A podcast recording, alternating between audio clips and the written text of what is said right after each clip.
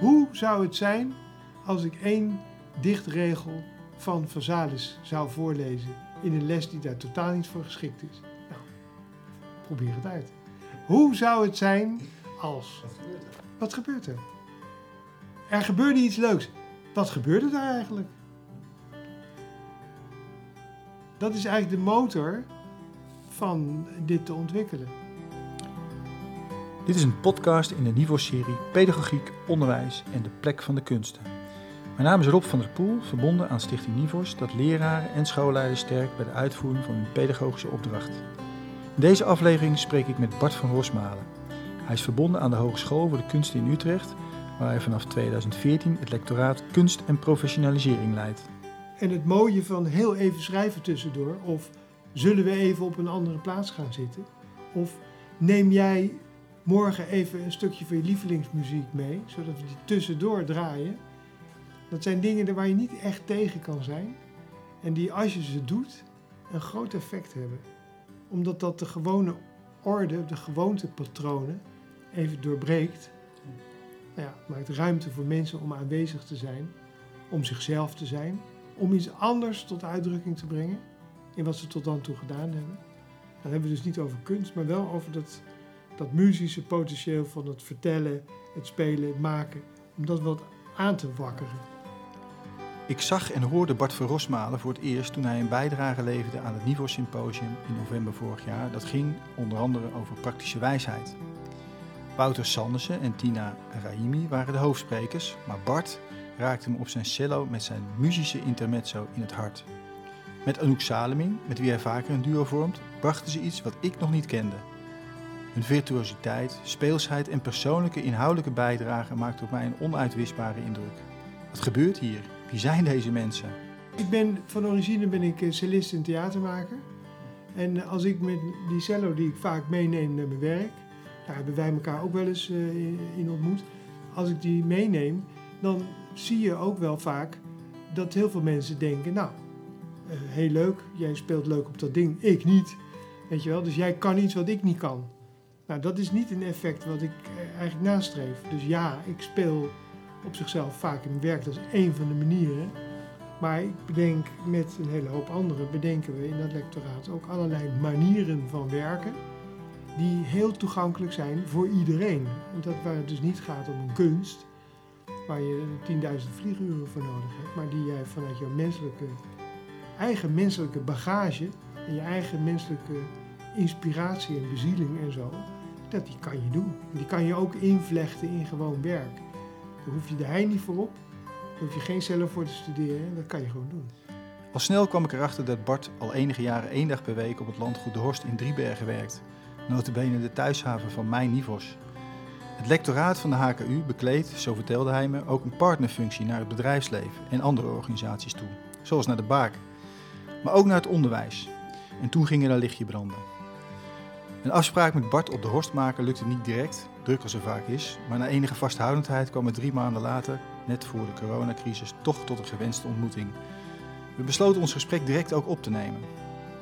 Wordt het een interview of een tweegesprek? vroeg hij me. Het antwoord hoor je in het komende uur, nadat ik mijn eerste vraag heb gesteld. Dag Bart, welkom. Vertel eerst eens, waar zitten we nu? We zijn in uh, het kamertje 118 van, uh, aan uh, de nieuwe Kade 1 in Utrecht. Daar zit het, daar zit het gebouw van de Hogeschool voor de Kunsten Utrecht. En daar is, in die kamer is ook de kamer van het lectoraat Kunst en Professionalisering. En in dat lectoraat ben ik de lector. Dus ik werk ja, vanuit deze kamer met een hele hoop docenten binnen de deur, maar ook met heel veel organisaties buiten de deur eigenlijk aan de vraag wat we vanuit kunst, of dat noem ik dan vaak een muzisch perspectief, kunnen bijdragen aan uh, educatie, onderwijs, leren, ontwikkelen, professionaliseren. Dus wat die relatie tussen kunst en professionalisering in het uh, algemeen gezegd eigenlijk kan bijdragen. -hmm. En dat doe je al een hele tijd, volgens mij vanaf 2014 zit je in dat lectoraat. Ja, de lectoraten die hebben een looptijd van vier jaar en ik zit nu halverwege mijn tweede lectoraat. Dus dat betekent dat het eerste lectoraat goed is bevonden en, uh, en door mag. Dus een aantal directeuren binnen HKU, dus van de schools, hè, van, van muziek en van theater en van beeldend en zo. Die vragen op een gegeven moment zo'n lectoraat aan, omdat ze behoefte hebben aan nadere ontwikkeling op zo'n onderwerp. En die evalueren dan ook weer of het goed gaat. En dan zo, eh, ik zit, eh, doe het zes jaar. En in die zes jaar ben ik gepromoveerd in 2016 bij Harry Kunneman van de Universiteit van Humanistiek en Ruud Kouling-Frex Ja. op een proefschrift muzische professionalisering. Daar zal straks nog iets over vertellen. Maar dat proefschrift is ook leg maar, zeg maar de, de, de, het centrale ding waar ik in het lectoraat mee verder ga. Dus ik heb dat uitgezocht in dat proefschrift. En dat, die onderzoeksgroep met docenten en met mensen van buitenaf helpt weer mee om te kijken hoe is die visie die ik heb ontwikkeld, hoe kunnen we die dichter naar de praktijk eh, brengen. Ja. Dus dat proefschrift is een heel belangrijk handvat op dit moment eh, in, de, in de koers of in de richting die jij met anderen aan het, aan het, aan het lopen bent. Kan je dat zo zeggen? Of? Ja, zeker. Dat proefschrift is eigenlijk. eh, ja, dat geeft eigenlijk de richting aan, omdat daar het meest fundamentele denkwerk ook in zit. Over van hoe moet je nou nadenken over die relatie tussen kunst en leren, zou ik maar zeggen. Of kunst en ontwikkelen van mensen. En eh, als je dat gedaan hebt en je hebt dat ook verankerd, er zit ook de nodige filosofische verankering in. Dus ik, ik ben in mijn werk heel erg gaan kijken naar waar zit dan het scheppende in ons als mens. Dus wat voor mensbeeld hanteer je nou eigenlijk? Dus ik heb eh, aan de hand van een aantal filosofieën van, eh, ja, van eh, de filosoof McIntyre en het, het mensbeeld van de vertellende mens, hè, de homo narrans. En daarna eigenlijk met Gadamer de mens als een spelende mens, de homo ludens. En vervolgens met Richard Sennett, een socioloog, filosoof, de, de mens als maker. Maker, Dus, ja, de homo faber. Dus die drie mensbeelden, de vertellende, spelende en makende mens. Hè, als dat je mensbeeld is, wat betekent dat dan eigenlijk voor hoe we met elkaar werken? En zouden we soms niet ook anders met elkaar kunnen werken? En hoe je, met, ja, hoe je met elkaar kunt werken, ook in het onderwijs. Of eigenlijk Ook in het onderwijs. Eigenlijk gaat mijn proefschrift over de vraag hoe werken we met elkaar? Dus hoe gaan we in organisaties met elkaar om? En zitten we niet vaak gevangen in protocollen, sy- systemen, resultaatverplichtingen, verantwoordingsprocedures, noem het maar op. Ehm, en kunnen we vanuit dat scheppende van mensen tegenkracht, dat is dan een belangrijk begrip, tegenkracht ontwikkelen die de menselijke maat groter worden. Die menselijke maat groter laten worden. En als je dat gezegd hebt, dan kan je vervolgens zeggen, en wat betekent dat dan voor het onderwijs? Want waar, waar leiden we dan toe op? Kunnen we dat dan ook in het onderwijs groter maken? En kunnen we dat ook, want ik werk nou samen ook met de BAAK bijvoorbeeld, het Centrum voor Leiderschap en Ondernemerschap. Ja. Kunnen we ook in professionele trajecten dat eh, groter maken? Dus je hebt een vertellende mens, een spelende mens, een makende mens. En daar zit het mens zijn, komt daarin tot, en het medemens zijn, tot uitdrukking? Of de, Nou ja, ik zou zeggen dat in het, in het verhaal wat ik erover heb gemaakt, heb ik eigenlijk elementen bij anderen vandaan gehaald. Hè, over de vertellende mens bij die McIntyre en die spelende mens bij eh Gadamer en die makende mens bij eh Sennett. En daarvan heb ik gezegd, hey, heeft dat vertellen en dat spelen en dat maken, dat is natuurlijk niet los van elkaar. Dat grijpt als het ware in elkaar. Toen ben ik gaan zitten zoeken, hoe kan je dat nou noemen?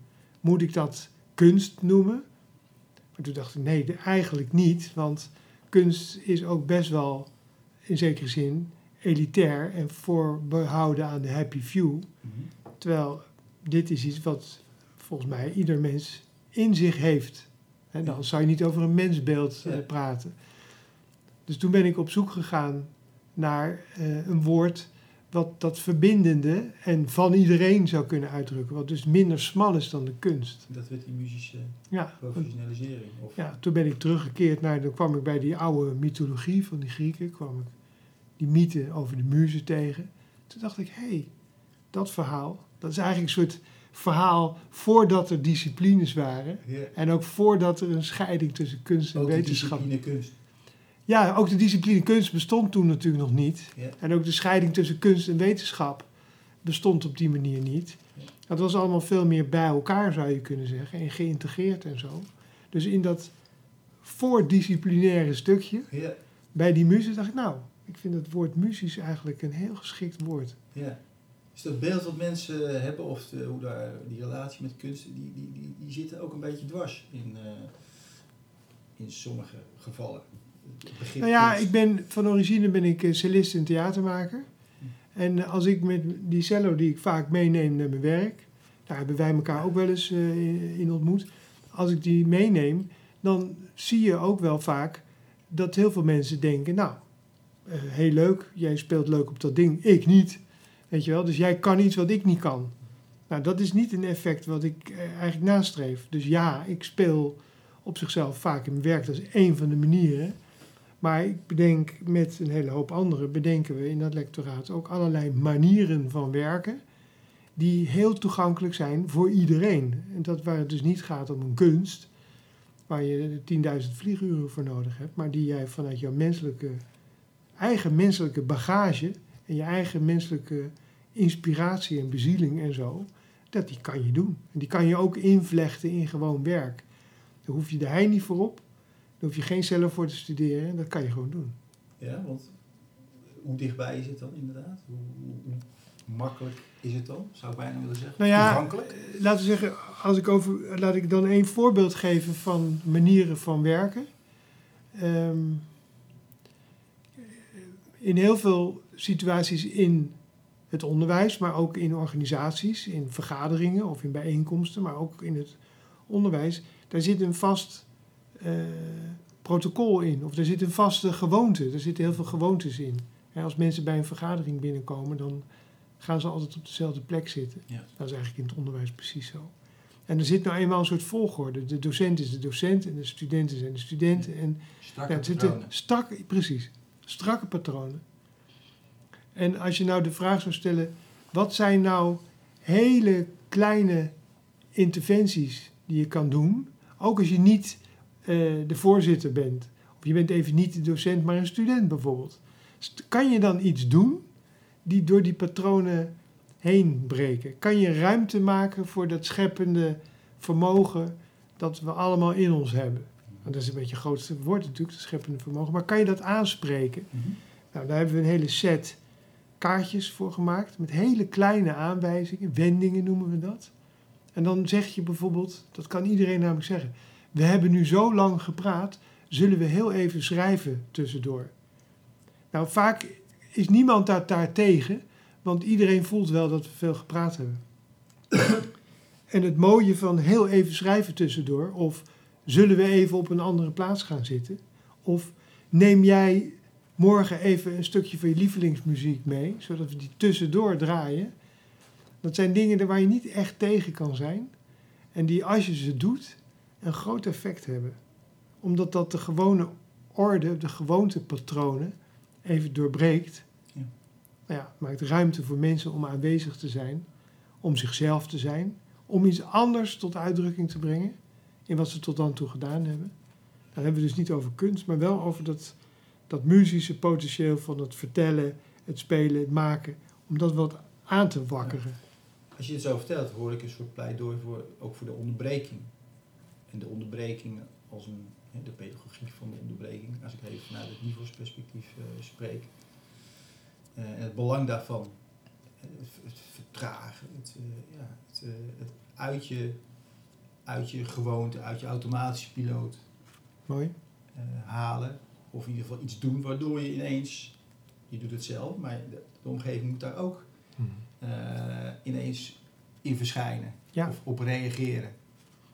In wie je bent. Ja. Nou, Ik vind het punt van die, van die onderbreking, zoals je het noemt, een heel mooi punt. Ik denk wel eens dat ehm, mensen eigenlijk, eh, zeg maar, in dat de mens nou eenmaal gedoemd is om twee werelden tegelijk te leven. Een wereld die we de gewone realiteit noemen, of waarvan we denken dat die die is, die dus eigenlijk beheerst wordt door begrip en eh, analyse en plan en resultaat en oorzakelijkheid en gevolg en zo. Maar er is natuurlijk ook, en dat kent ook iedereen, eh, zeg maar even de wereld van een liedje. Hè. Zo ga je als ik de stok op de snaar zet van zo'n cello, dan kom je even in die andere realiteit van het luisteren naar de muziek. Als je even iets gaat maken, en dus als je met allerlei mensen gewoon zegt, hier heb je één A4'tje, je gaat vijf minuten iets van het A4'tje maken, dan zit iedereen binnen een minuut in een hele andere realiteit. Maar al die andere dingen, dus de, de, de rechtstreekse cognitie en het resultaat enzovoort, die zijn e- tijdelijk even buiten werking. Dus dan ben je even in die andere wereld. Andere staat van zijn. Andere staat van zijn. En dat, zeg maar, dat heen en weer bewegen tussen die staten van zijn, daarvan geloof ik dat het een vitale functie vervult, omdat we er daardoor helemaal zijn. Dus dat we niet per ongeluk in de wereld van reden en resultaat, zal ik maar zeggen, een deel van onszelf uitzetten, wat wel degelijk meedoet. Volledig aanwezig zijn. Is, is dat, als je het zo vertelt, eh, ik zit er wat parallellen te trekken met het werk van Bista, die dan in de wereld komen, hè, in de wereld verschijnen. Dat, dat zijn termen die hij eh, gebruikt. Ehm, en, en, het belang van subjectificatie. Het, eh, dat we elkaar als subject daarin altijd ontmoeten. Dat die twee, ik ik noem maar even die twee werelden, die twee werelden, dat die eigenlijk, ehm je zet ze nu naast elkaar neer, maar dat ze ook bij elkaar horen. Ze horen bij elkaar, ja. Dat is echt Maar een- dus de, onderbreking is als het ware dat je even die, die verbinding maakt, zou ik zeggen. Dus dat je het bij elkaar horen daarvan Ja. weer, weer toelaat. Dus het kan ook omgekeerd, dat je in die, in die, in die muzische wereld zit en dat je ineens wakker wordt geschud doordat iemand zegt, wacht even, eh, je kinderen staan eh, bij school op je te wachten. Ja. ik zou maar even daarheen gaan. Ja, zeker. Dat. Ja, het is dus niet de bedoeling om daar constant te blijven. Dat was volgens mij de angst van Plato toen hij in het begin van zijn eh, schrijven, de dichters, hè, in de staat is hij nog behoorlijk kritisch op de dichters en zo, omdat hij dat als een soort staatsondermijnende activiteit ziet. Want dan raken we in vervoering Ja. ja, en in extase en zo, en dat is gevaarlijk. Ja. Want dan ben je niet meer voor de staatsinrichting ben je verloren, zou ik maar zeggen. Later in de Phaedrus zegt hij gelukkig nog weer hele andere dingen, omdat hij dan zelf in vervoering en extase raakt. Ja. Maar dat omgaan met even, even niet jezelf zijn of even buiten jezelf zijn, Ja. dat, is, eh, dat is ook een beetje gevaarlijk, zou ik maar zeggen, als je daar te lang in blijft. Ja. Dus het is ook niet de bedoeling dat je dat tot de staat van zijn verheft. Nee, helemaal niet. Het gaat om dat evenwicht of dat heen en weer bewegen. Dat is eigenlijk meer het idee. Ik moet nu bijvoorbeeld denken aan, een- aan een onderzoeksgroep die heel erg alleen maar aan het onderzoeken zijn en daar eindeloos veel tijd voor nemen.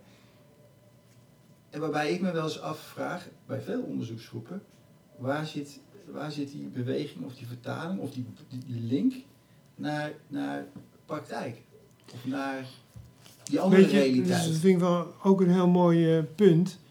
Ehm, omdat je dat direct kan verbinden met, eh, met waar we over spreken. Je, je kan natuurlijk, als je het heel fijn vindt om eh, een beetje op je gitaar te pielen, zou ik maar even zeggen. Dan kan je er inderdaad helemaal in opgaan. En dan kan je op een gegeven moment de vraag stellen, maar ja, waar leg jij nou verantwoording af? Of wanneer verschijn jij in de grotere arena van de wereld? En dat was toen ik dat proefschrift moest maken, was dat een van de eh, soms lastigste hobbels. Van ja, eh, leuk allemaal, dat eh, eh, spelen, vertellen en maken. Maar op welke manier legt dat nou verantwoording af eigenlijk? Hè? En wat mij toen op een gegeven moment wel geholpen heeft, hoewel het in de praktijk niet altijd makkelijk te realiseren is, is dat idee dat die, dat die die dus in het oude Griekenland eigenlijk in die mythologie geboren werden om aanvankelijk de heldendaden in die tijd te bezingen. Dus eh, iets te maken en te vertellen over wat er gaande was. En dat was natuurlijk vertellen, spelen en maken. Kwam toen in die mythe dan, eh, werd dat geboren, zeg maar. Dat ze dat altijd deden in een openbare uitvoering. Dus er waren altijd, er was altijd een gehoor. Er was een publiek. Publieke ruimte. Een publieke ruimte, exact. Heel essentieel. Heel essentieel voor dat onderwerp wat jij nu eh, ter Ja. sprake brengt.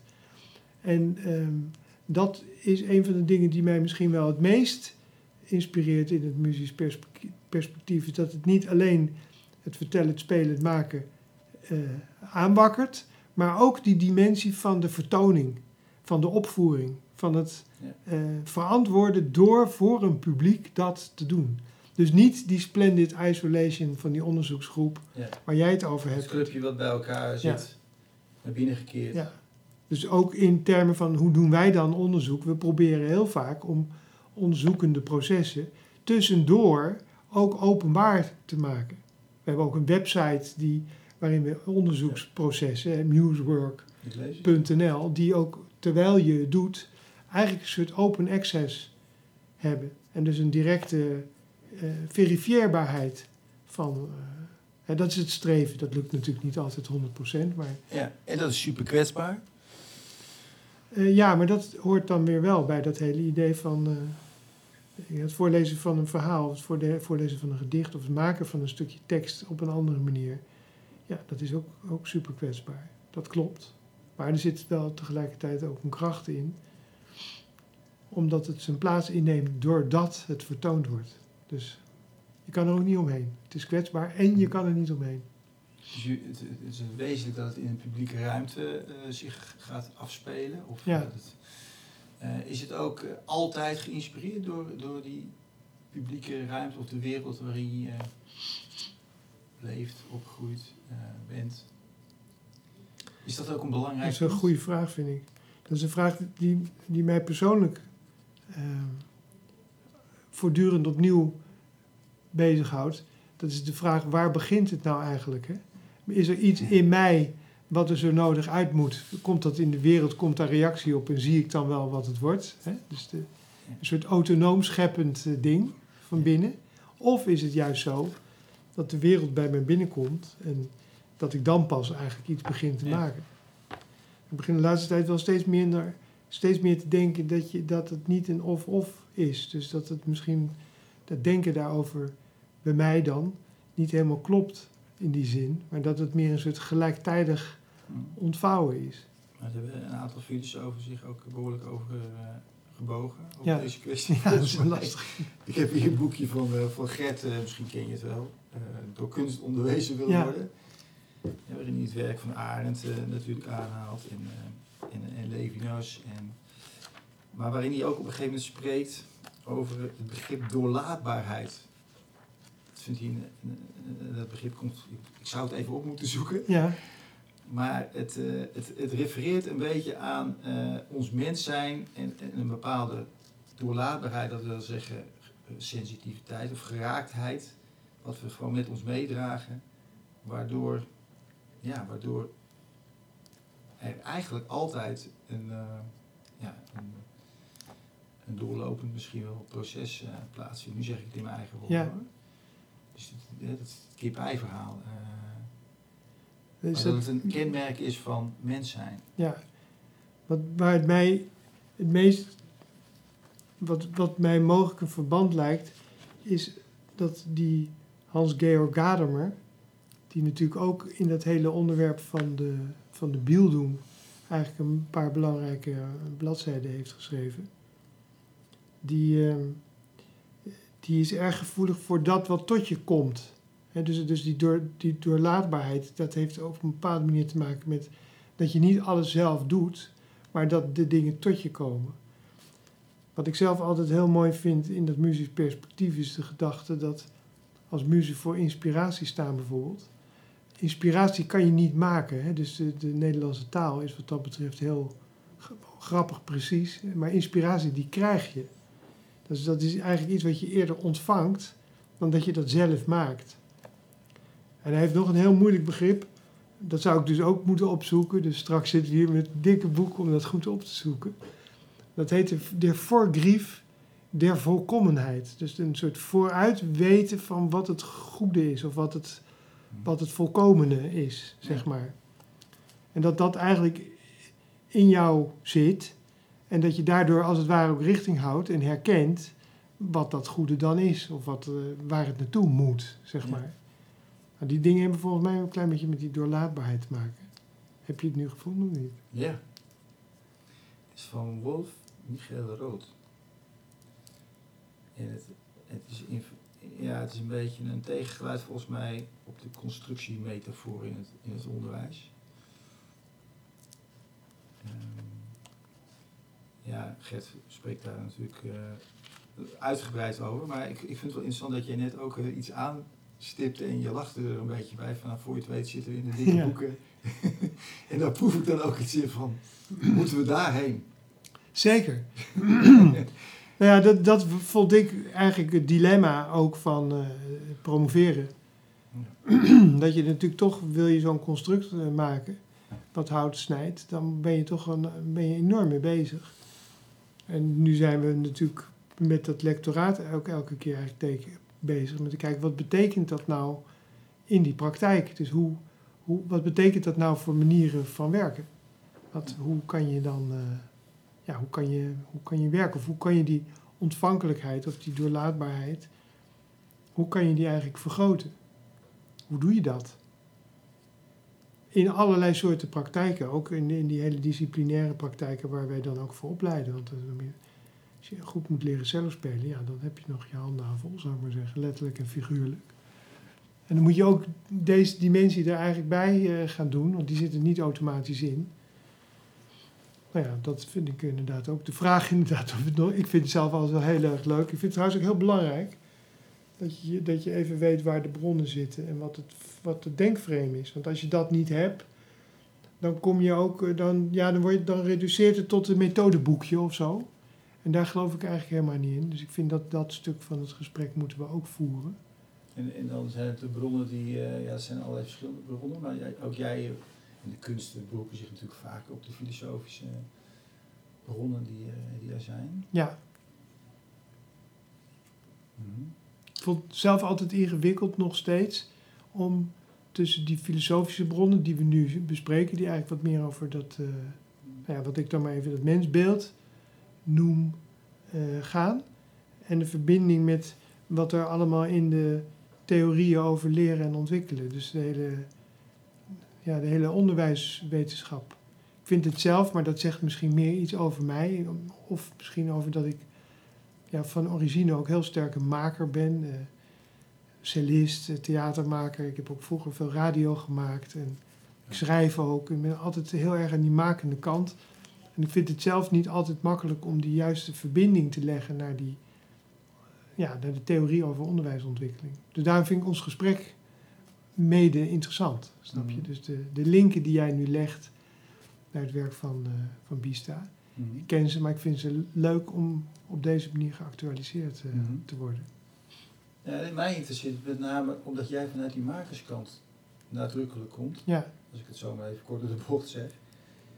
Eh, en ik zelf ook voel dat dat maken en dat, dat het zo essentieel is ook aan, en het spelen zou je ook kunnen zeggen, eh, aan, aan leren, dat, het belang daarvan, dat dat, eh, nou, dat ik dat zelf onderschat, nog wel eens in mijn eigen leven, Eh, maar ook dat het in het onderwijs zo onderschat wordt. En maar ja, dat.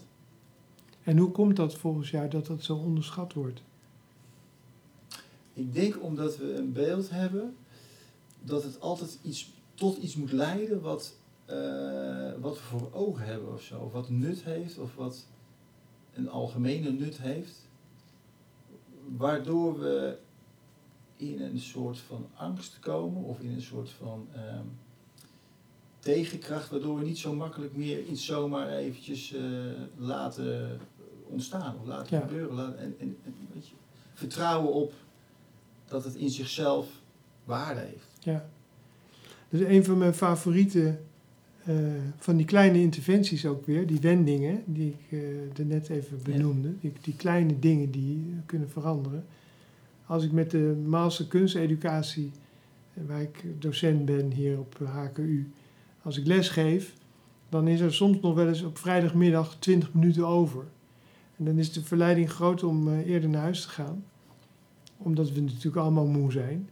Maar dan doe ik wel eens de opdracht, de kortste opdracht die ik ken. Eh, maak iets. Meer zeg ik dan eigenlijk niet. Twee en dan, woorden. Twee woorden. iets. Maak iets, best een korte opdrachten. Het zijn nog korte woorden ook.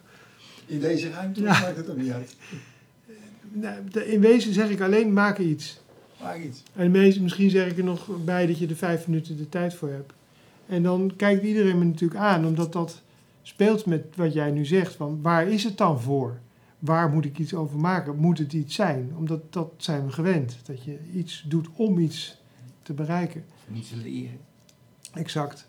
En als je dat dan vervolgens, dus die verwarring even laat bestaan, dan zegt iedereen zich, nou ja, oké, dan ga ik wel iets maken.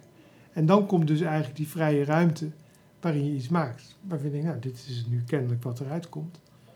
En als je dat dan daarna even met elkaar, maar vaak maak ik even duo's in de groep, dat ze even eerst uitwisselen en dan presenteren aan elkaar, wat heb je nou gemaakt? En je spreekt er dan even met elkaar over wat je ziet, of wat je eruit haalt, of wat het betekent.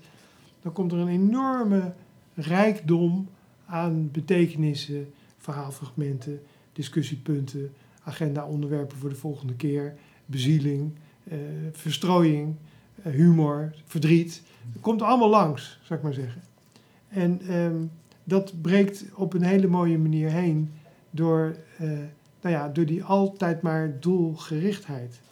Dus dat, en dan gaat iedereen dus niet moe, maar volledig opgeladen naar huis op vrijdagmiddag om uh, vier uur of half vijf.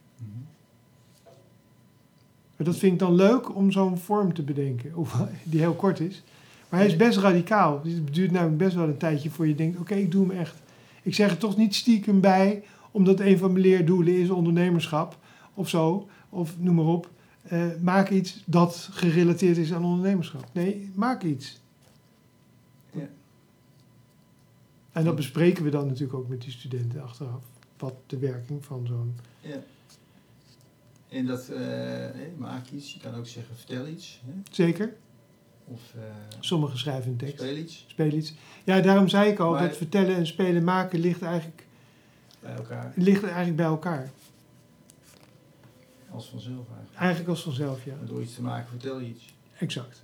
Alleen is Ja, en het iets maken, daar, daar zitten. En iets maken, daar zitten eigenlijk ook spelprincipes bij. Want het begint en het eindigt. Er is een vaste tijdsvolgorde. Er is een arena, dat zijn de criteria van Huizing, Huizinga over de spelende mens. En Er, zit een, er is een inzet. Het, er is vrijheid binnen dat wat je doet, zou ik maar zeggen. Nou ja, de, de vertoning hoort erbij. Dus het zit ook allemaal in het spel, zeg maar. Het is ook, ik moet denken aan, eh, aan een voorstelling die ik vrijdag zag van, eh, bij het ITA. Die hebben ITA Junior, de toneelgroep Amsterdam, hè, junior afdeling. Die, die nu een stuk op, wat gebaseerd is op, op een stuk van Freud. Een voorstelling van Freud, van het ensemble. En zij hebben, noemen dat mindfuck. gaat over de, eh, nou ja, de verwarring die eh, bij jongeren is, ook vanwege hun ontwikkeling, in een bepaalde fase waarin het brein ook eh, nou ja, allerlei connecties eh, maakt. En, en daar, het is misschien een identiteitsontwikkeling, zo zou je het ook kunnen noemen. En dat dat ook een, een bepaalde zwaarte met zich meebrengt. Dus die jongeren die vertellen daarover. Een mooie voorstelling, vond ik het. En tegelijkertijd, als jij dit zo vertelt, eh, denk ik het belang van wat er eigenlijk door die voorstelling gebeurt, dat dat veel wezenlijker is. Dus dat je daarover gaat spreken, of dat je daar in gesprek met elkaar over gaat, dat daarin iets heel eh, wezenlijks zit van, eh, van het werken van eh, ze hebben die voorstelling gemaakt. Eh, In, het, in, in een publieke ruimte, want je kan er naartoe. Maar als het daarmee stopt, of als we daar weer. Ik bedoel, we staan vrij om ons er vanaf te keren. Ja. Of om weer gewoon weer door te gaan. Want zo gaat het. Mee. Als ik even naar mezelf kijk. Je gaat gewoon niet door met je leven. Maar ondertussen is er natuurlijk wel iets gebeurd. En daar ruimte voor nemen. Dat is een kernpunt. Ja. Dat is een kernpunt. Dus, dus dat vind ik dus een heel belangrijk punt. Want als je dat. Kijk, dus die nog even dan toch over de filosofie. Want die Gadamer die kan dus heel mooi zeggen over het spel. En die haalt eigenlijk de toeschouwer in het spel. Dus het is niet alleen het spel van de spelers, maar hij zegt nee, dat spel wat die ge- jongeren hebben opgevoerd, speelt zich af in de toeschouwer. Ja. De toeschouwer maakt daar eigenlijk betekenis van en is dus de eigenlijke speler, want hij of zij overziet het gehele spel. Terwijl de spelers zelf, die zijn nog bezig met hun aandeel in het spel. En snap je, dat is nou Ja. voor radio misschien een beetje moeilijk, maar zij, de toeschouwer op die tribune, die overziet het gehele spel. Dus het spel speelt zich in hem of haar af. Nou, dat vind ik een fantastische theorie, dus filosofisch ook een heel belangrijk moment. Dat die toeschouwer eigenlijk meer mee gaat doen. De vierde wand gaat neer, hoe heet dat dan? Hè? Maar daarvan zeg ik dan in mijn boek weer, maar dat moet je eigenlijk radicaliseren. Want als dat zo is, dan moet hij er ook iets over zeggen, of iets laten horen, of iets doen. Precies wat jij zegt. Dan moet je het er ook even over hebben, want het is zo weer weg. Dus dat vind ik een heel belangrijke eh, opmerking. Ik denk te zien dat er in, ook vanuit dit soort voorstellingen ook veel meer ruimte wordt gecreëerd om dat soort eh, processen of eh, gebeurtenissen mogelijk te maken. Ja. Om die ervaringen daarin te, te delen of daar Ja. uiting aan te geven. Maar het is wel een discussie, hè? want heel veel kunstenaars die zeggen... eh, nee, mijn werk spreekt voor zich. Ja. En ik zeg, nee, het publiek moet zich uitspreken. Want anders is die publieke waarde eigenlijk niet echt gerealiseerd. Want is het allemaal individuele waardes. In jou, in mij, in de buurvrouw enzovoort, in mijn collega. Ja. Maar dan is dat geen gedeelde waarde. Nou, daar, eh Biester spreekt over een, eh, een, een, een, ontwikkeling waarin de kunst is verdwenen uit de kunsteducatie, in, grote lijnen, en waarin de educatie verdwijnt uit de kunsteducatie. En wat jij nu volgens mij, waar we nu zitten, op dit punt, we eigenlijk op dat tweede punt, als je niet, als je niet die, dat publiek laat spreken, of de mensen die, die daar eh, in die ervaring hebben eh, zitten, dan ja, blijft het een. Eh, ja, is het eigenlijk geen. Waar zit het onderwijs dan? Ja. Of waar, waar zit, het, waar zit Ja. het lerende aspect? Of Ja. leren is dan misschien ook niet het goede woord, maar waar zit, waar zit die, in die ontmoeting zit het Ja, en dan... wezenlijke, denk ik. Ja, en dan kan je dus nog de vervolgvraag stellen. Als dus de toeschouwer, zal ik maar zeggen, even ook tot klinken komt, of terug, ook iets zegt, dan vind ik het zelf ook nog een hele spannende vraag. Op welke manier dan? Dus met welke taal? Kan hij ook iets terugmaken, bijvoorbeeld?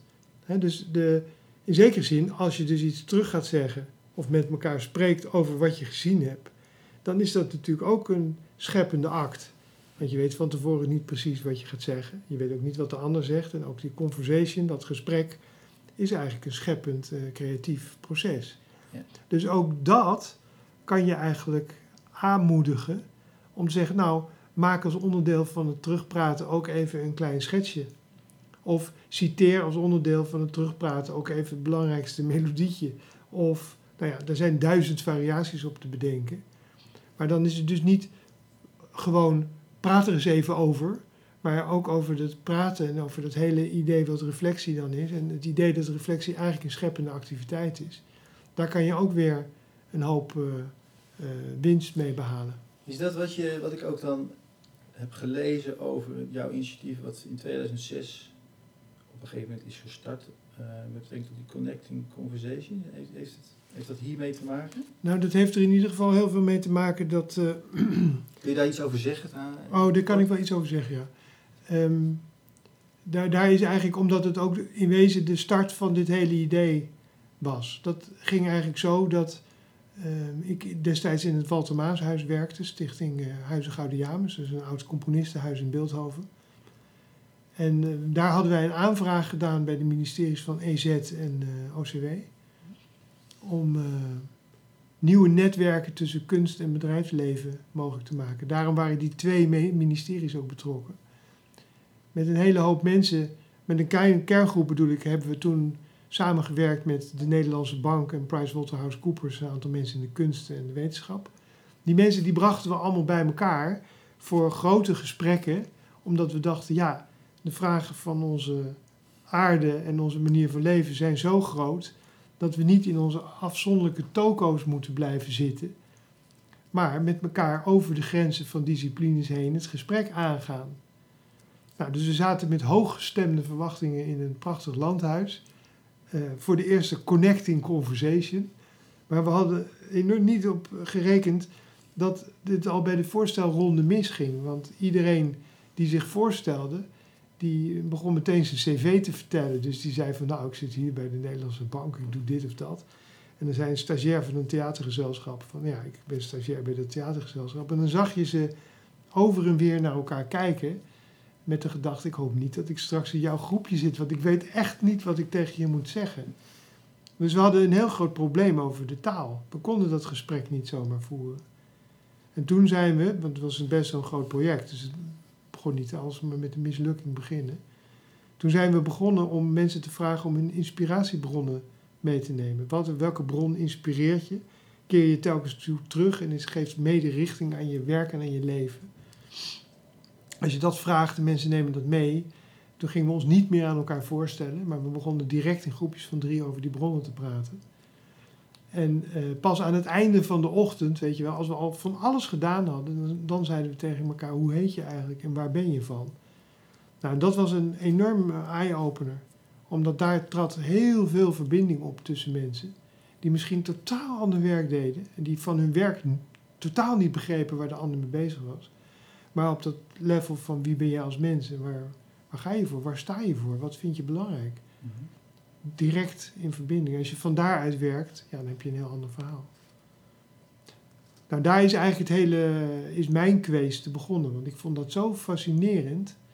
Dat je dus door een andere manier van Wat praten. daar gebeurde. Ja, wat er gebeurde. Wat je daarin zelf ervaart, maar wat iedereen Een eigenlijk gigantisch effect. een hele andere... Ja, een gigantisch effect. Dus nog steeds een, ja, een van, er zijn allerlei vormen ook weer om dat te doen. Maar dat werken met, eh, op basis van inspiratiebronnen, ja, daar kan je allemaal variaties op maken. Hè. Dat is niet één vorm. Maar, ja, dat nog daar ook al de spelende mens en de makende mens eh, naar voren? In dat soort Nou, die zijn toen later, toen dacht ik, hé, hey, wat gebeurde toen vanuit dat effect. Want ik speelde ook tussendoor wel eens een intermezzo, of ik deed wel eens zo'n onderbreking, hè, dat is wel een mooi begrip wat je dat even noemde. Eh, en ik merkte de sterke werking daarvan. Ik merkte ook dat ik, als ik gesprekken leidde, dat ik soms meer naar de klank van het gesprek luisterde dan naar de betekenis. Dus dat ik ingreep op grond van de klank. Want dan had ik bijvoorbeeld een bepaalde deelnemer, lang niet gehoord. Zoals de piccolo in het orkest. En dacht ik, zou toch leuk zijn als die stem er ook nog even was. Terwijl ik, ik kan ook niet alles begrijpen. Dus het was niet altijd een interventie op inhoud, maar op klank. Eh, of op theater. Dus als ik een groep mensen voor me zag, dan dacht ik, ja, dit zou ook de kast van een theatergezelschap zijn. Dan ben ik benieuwd wie straks welk tekstfragment heeft en wat voor verwikkelingen er komen tussen de deelnemers. Nou, die ervaringen van die bronnen, de, de soorten interventies die anders zijn, of zelf zo'n onderbreking maken, die brachten mij op het spoor van wat werkt hier eigenlijk. Hier werkt iets wat heel sterk is, maar wat is dat eigenlijk? En je bent nog steeds de regisseur dan, eigenlijk, toch? Nou, laten we zeggen, ik, dat is Oh, wel een nee, goede vraag hoor. Dus dat vind ik een heel goede vraag, want dat wilde ik er net eigenlijk nog zeggen. Ehm, ja, in sommige gevallen ben ik de regisseur, maar de- ik ben, in zo'n bronnengesprek ben ik niet de regisseur. Want dan zet ik wel, dat hele spel zet ik wel in elkaar. Maar binnen het spel zijn die groepjes van drie zijn totaal vrij, als het ware. Er zijn wel spelregels, maar niet in de zin van een regisseur. Het mooie van een spel is vaak dat er spelregels zijn. En die zijn heel strikt doe 10 minuten dat, doe dan dat, doe dan dat. Maar daarbinnen is het vrij. Dus dat is iets anders dan een regisseur. Want die heeft nog een zekere sturing, zou ik maar zeggen. Ik hou er heel erg van om manieren van werken te ontwerpen die zeg maar niet hiërarchisch gevoelig zijn. Waar je geen juf of meester voor nodig hebt en ook geen trainer of begeleider.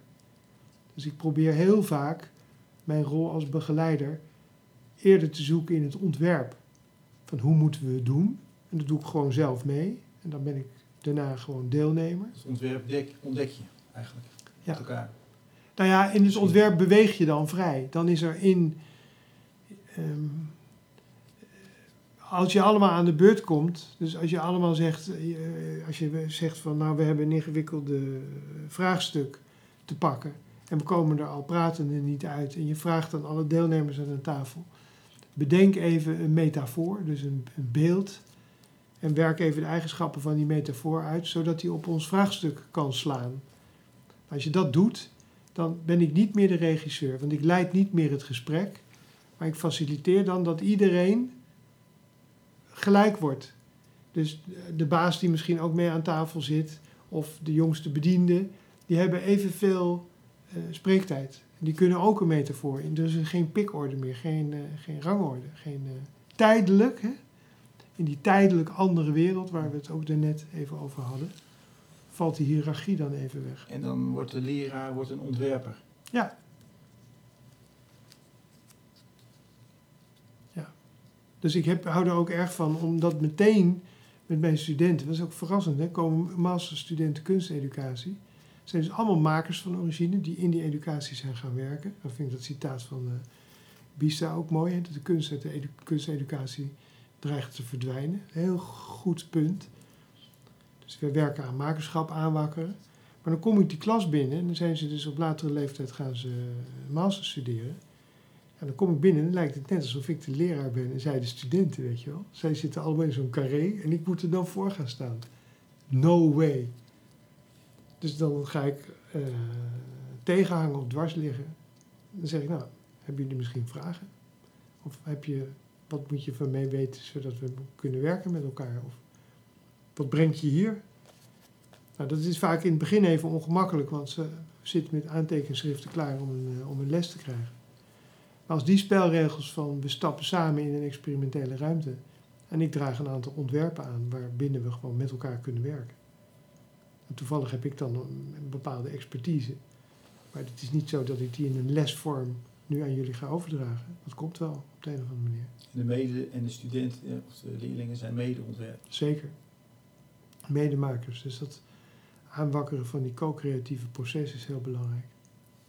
Nou ben ik, vertelde ik je in, in het voorgesprekje even bij Artes geweest. Ja. Uh, waarbij uh, studenten, derdejaars studenten uh, werden opgeleid tot theaterdocent, docent theater. En zij zei daar, ik zat in de module van acht weken. En die, het was een module ex nihilo heette dat. Vanuit het niets, creëren. En wat mij enorm opviel, en daar was ik al een beetje voorbereid, is dat deze leergang, deze derdejaars studenten, die waren twee jaar eerder begonnen op deze opleiding op een hele andere manier. Dat wil zeggen dat ze uh, eigenlijk zelf, de, de, de, kaders werden bij wijze van spreken helder. En, en, maar er werd hun eigenlijk gezegd, nou aan het einde ligt er een, een, een bepaalde competenties die jullie uh, ja. moeten hebben bereikt. Maar deze vier jaar, daar, hebben wij, uh, daar gaan we met jullie op reis. We hebben het volste vertrouwen in dat jullie daar uh, gaan komen. Maar jullie gaan zelf bepalen wanneer, wat en op welke wijze er eventueel getoetst wordt. En ik kwam daar in die module en ik trof daar studenten en docenten die daar ook al uh, waren. Ik was dan een van de gastdocenten, er waren meerdere gastdocenten. En ik zag een totaal andere uh, verhouding tot elkaar. En een hele andere manier van onderwijs. Waarvan ik echt dacht van wauw. Dit is echt heel belangrijk. Voor, hier gebeurt ook echt iets anders. En ik, ik ken de, de situatie natuurlijk niet zo op andere hogescholen. Maar ik had wel het idee van hier zouden veel meer mensen gewoon bij moeten zijn om dit te zien. En ook te zien wat die studenten uiteindelijk na acht weken uh, ja, hebben gemaakt. Want dat hebben ze uiteindelijk zelf ook bepaald. Dat hadden wij niet bedacht. Dus ze hoefden eigenlijk niks te maken. Maar ze wilden zelf op een gegeven moment gauw aan. Nou, we wilden dan een soort van eind, tussen haakje eind, uh, weergave geven van wat, wat er is gebeurd. Of wat er in ons nu is. Nou, en wat daar dan tevoorschijn kwam, dat was, vond ik echt zo groot en zo, Goed, zo gelaagd. En zo, ze kwamen ook zo als, ja, als, als persoon naar voren. En het was dat van een hele andere orde als de presentaties, zoals ik ze in ieder geval in mijn uh, Ja. leven heb gekend. Dus waarin, waarin een kop-staart verhaaltje wordt, uh, wordt verteld. Dus het roept heel veel vragen op. Eh, Dus het inspireert heel erg wat je zegt. En het roept dus allerlei vragen op. Dus, dus een paar dingetjes. Van, het, is, het is vaak heel moeilijk om in het onderwijssysteem zoals het zit, waarin je er gehouden aan bent om doelen te formuleren en te toetsen enzovoort enzovoort, hè, is het op een goede manier van de grond krijgen van self-assessment. Waarin je dus ook je eigen doelen stelt en daaraan ook jezelf toetst in zekere zin. Of zegt waar je aan getoetst wil worden. Merk ik dat dat vaak best ingewikkeld is. Ik ben er een enorme fan van. Dus ik, sta helemaal achter uh, achter je verhaal. En het tweede wat opkomt is, wat ik ook wel zie gebeuren, dat je dus in die slag van het onderwijs naar, van wij bepalen wat het onderwijs is, en jullie mo- moeten naar die lessen komen, naar die vrijheid van, het is meer het karakter van een werkplaats, en jullie komen met je leervraag en wij zijn er als begeleiders, dat daar vaak ook eh, doorslaat naar de andere kant. Dus waardoor het heel erg rommelig wordt en studenten ontzettend onzeker worden. Maar dat is het risico. Ja, maar dan vind ik het voorbeeld zo goed. En dat, dat verbindt daar- daaraan de vraag is... maar wat, hoe hebben jullie dan begeleid? Want ergens is het voor studenten altijd belangrijk om een soort lijntje te hebben... waardoor je op een gegeven moment tot het uiterste gaat. Waardoor je ook die dingen doet die je, als je helemaal maar zo'n beetje... het voor jezelf zit uit te zoeken, weer niet doet. Dus hoe werkt dat aanwakkerende proces om tot kwaliteit te komen? Is Nou, dat tussen hen? Of speel jij daar een rol in, of jullie op Ja, dat wat moment? Ik, wat ik, hoe ik het gezien heb, of hoe ik het ervaren heb, is de, die relatie tussen die, tussen die leraar en, of die docent en die studenten. Die is heel wezenlijk. Dus die, zitten, die zijn eigenlijk heel nabij. Dus de begeleiding is niet meer het sturende of het, eh, het, het, het, het lesje wat je geeft. Nee, je maakt, je bent heel nabij en, en de betrokkenheid, en de kwaliteit van de betrokkenheid, die is, ja, vond ik heel hoog. Daar maak, ja, die, die hing er eigenlijk gewoon aan vast. Want ik denk, als dat er niet is, ja, dan, nou, dan krijg je misschien de situaties eh, zoals jij die eh zo'n beetje verwoordt. Ja, Maar, dat, maar je voelt ook, ik voel in ieder geval als medebegeleider, het risico wat je, wat je aangaat. En de spanning in jezelf, want eh, van, ja, wat, wat gebeurt er? Hè? Dus, en, dus je kan het niet meer pakken, niet meer grijpen, Nee. zoals je het gewend bent te, begrijpen, te, te grijpen. en wat ik dus, dus spa- spannend eraan vind, is dus dat zo'n werkplaatssituatie dus niet alleen de afwezigheid van les is en een plek waar je misschien goed kan maken en zo. Hè? Dus dat is meer de, de fysieke conditie van een werkplaats, maar dat het ook gaat over hoe zit dat dan in die groep. En natuurlijk is het toverwoord op dit moment de learning community of de lerende gemeenschap of al die dingen. En ehm, mijn promotor Harry Kunneman, ehm, die spreekt ook de laatste tijd heel graag over goed gezelschap. En dat vind ik eigenlijk een heel mooi begrip, omdat eh, als je erin slaagt om elkaar tot goed gezelschap te zijn, en het goed gezelschap, dat, dat woordje gezel, dat is natuurlijk van origine ook met die werkplaats verbonden, maar dan met de mensen die erin werken en die onderling, die gezellen zijn en elkaar in die zin ook tot goed gezelschap. Meester en gezel. Ja, en ja, is de meeste gezel, maar het is ook het gezel zijn, het participeren aan dat ding. Dus wat zijn nou die voorwaarden voor mensen om dat op een goede manier te doen? Die natuurlijk gaan over vertrouwen en uitdagen, en, maar ook elkaar kunnen horen.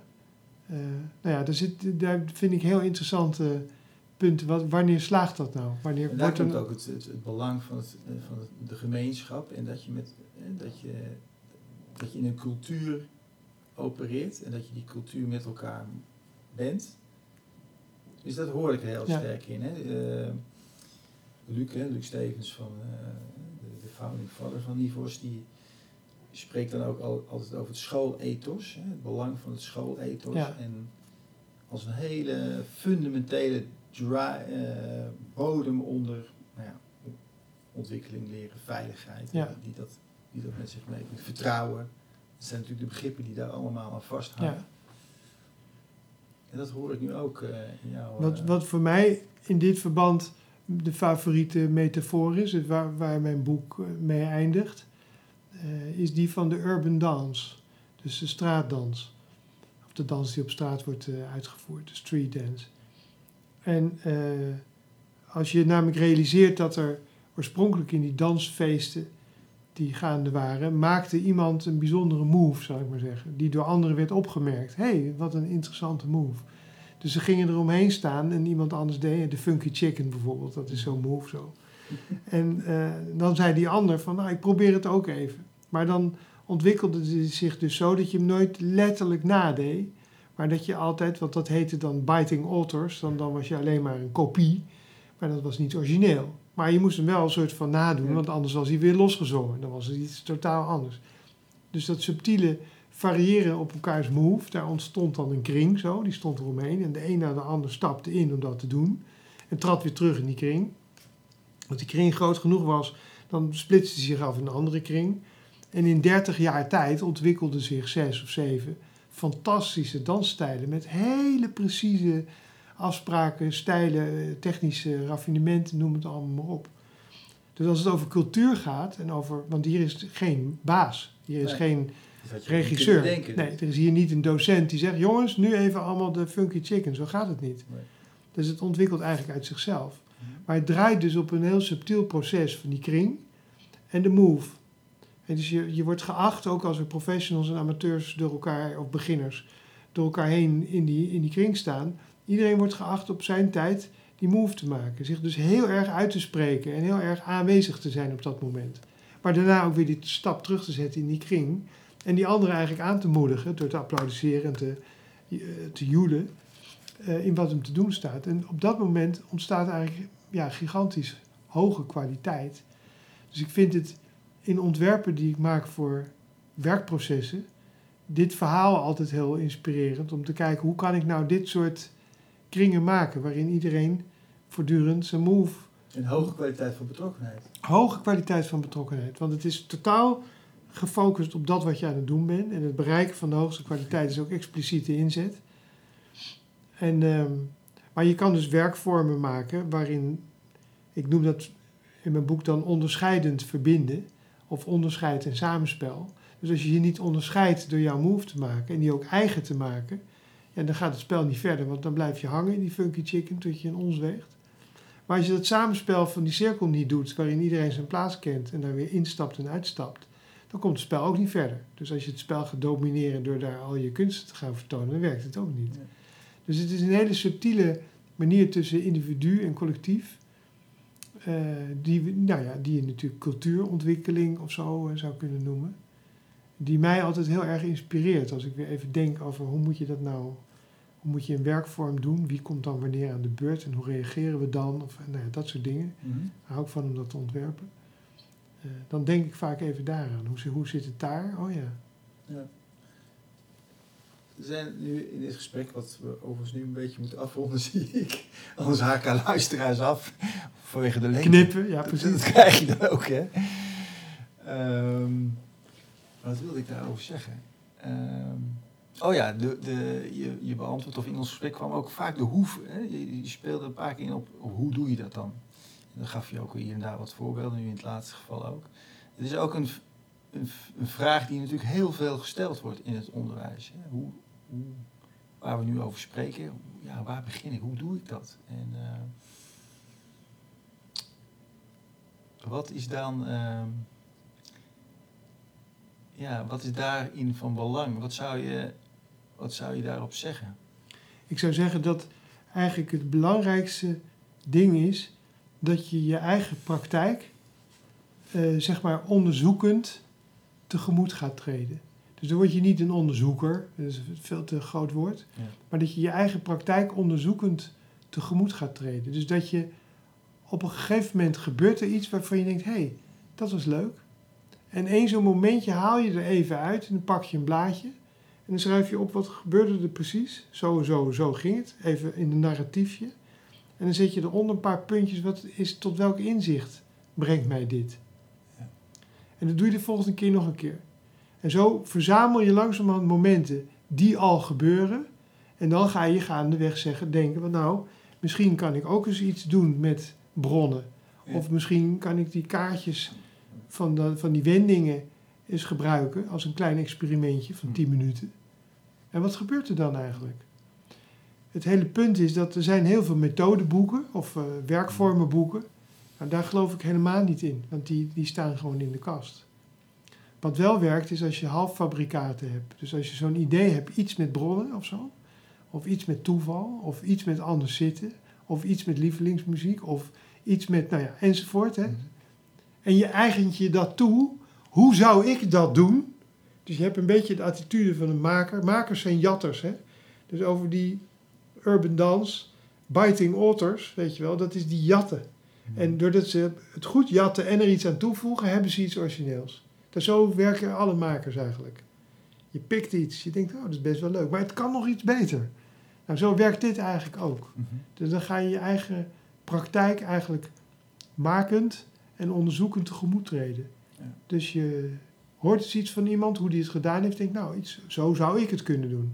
En dan doe je het, maar dan moet je er wel even iets over opschrijven. Ja. Want anders vervliegt het. En dan ga je het gevoel krijgen, ja, ik zit er nou eenmaal in, ik kom er niet uit. Maar die, die onderzoekende houding, die daarin dan... Het is ook eh, onderzoekend gedrag. het is ook Het is niet alleen, ja, want je moet dus is wel iets... onderzoekend gedrag. Ja, je moet even dat, iets... is, dat is speelsgedrag. Ja, dan denk je, god, ik ga er even een mooi blaadje van maken. Ik teken even hoe het ging. Maar je moet het even stilzetten. Net als jouw voorbeeld over die eh, jonge makers van ITA. Als je er niet even over hebt, of je geeft het de reflectie daarop niet even vorm, dat moet even vorm krijgen. Daar word je goed van. Op je eigen praktijk, hè? En het is ook weer niet eh, om ten doel dat je dan uiteindelijk weer een vorm hebt waarmee je eh, jaren vooruit kan of zo. Nee, Het blijft die onderzoekende Ja. houding en het onderzoekende gedrag. De ruimtes blijven verkennen. ja. Hoe zou het zijn als ik één dichtregel van Vazalis zou voorlezen in een les die daar totaal niet voor geschikt is? Nou, probeer het uit. Hoe zou het zijn als... Wat gebeurt er? Wat gebeurt er? Er gebeurde iets leuks. Wat gebeurde daar eigenlijk? Dat is eigenlijk de motor van dit te ontwikkelen. Doe maar, doe maar. Ja, doe maar. Maar een klein beetje systematisch dus. Dus als je all over the place leuke is dingen gaat doen, Dat is de kritiek, hè? Die dan inderdaad. Dan sta je weer op dat ene been alleen maar. ja, dan word je de firma zang en dans of zo. En daar, daar, dat schiet niet op.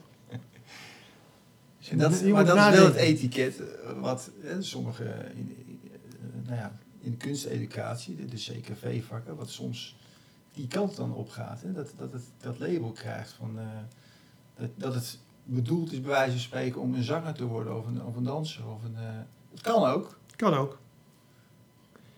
Maar zo zie ik het niet. Nee.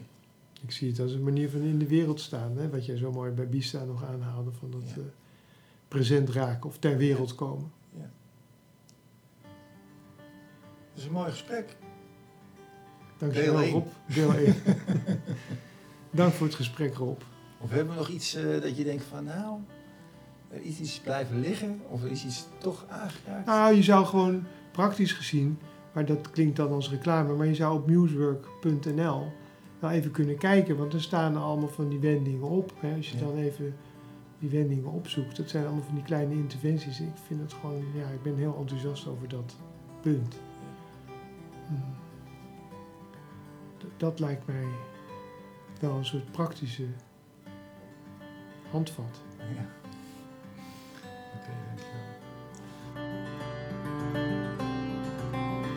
Dit was een aflevering in de serie Pedagogiek, Onderwijs en de plek van de kunsten. Deze serie is bedoeld ter inspiratie en laat mogelijk zien dat het domein van de kunst, het onderwijs en de pedagogische opdracht betekenis kan hebben voor jou als leraar. De verhouding van jezelf als leraar tot de ander, je leerlingen en de wereld verandert. Het onderwijs in jouw praktijk wordt anders, betekenisvoller ook als je docent wiskunde bent of een leerling die competenties aan het ontwikkelen is. Meer afleveringen uit deze serie en andere podcasts vind je terug op ons eigen Nivos podcastkanaal. Stichting Nivos sterkt leraren en schoolleiders in de uitvoering van hun pedagogische opdracht. Zie ook www.nivos.nl